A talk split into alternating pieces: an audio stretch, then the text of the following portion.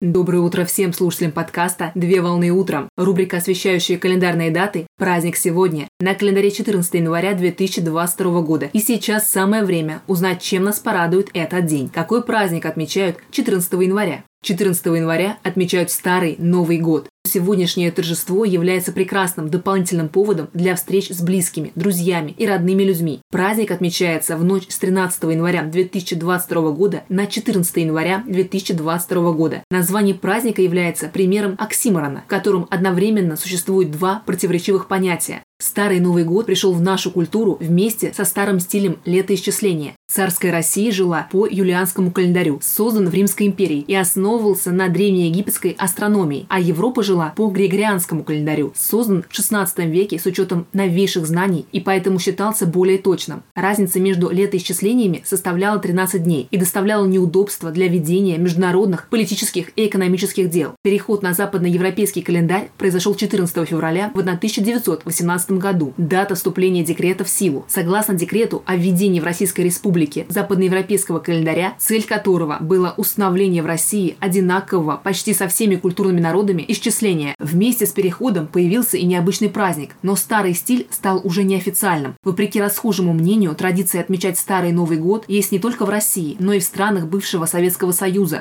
По традиции в Старый Новый год следует собраться вместе всей семьей за праздничным столом с кушаньем, а также можно посещать выставочные комплексы и музеи, где организуется ряд тематических мероприятий для всех желающих. Поздравляю с праздником! Отличного начала дня! Совмещай приятное с полезным! Данный материал подготовлен на основании информации из открытых источников сети интернет.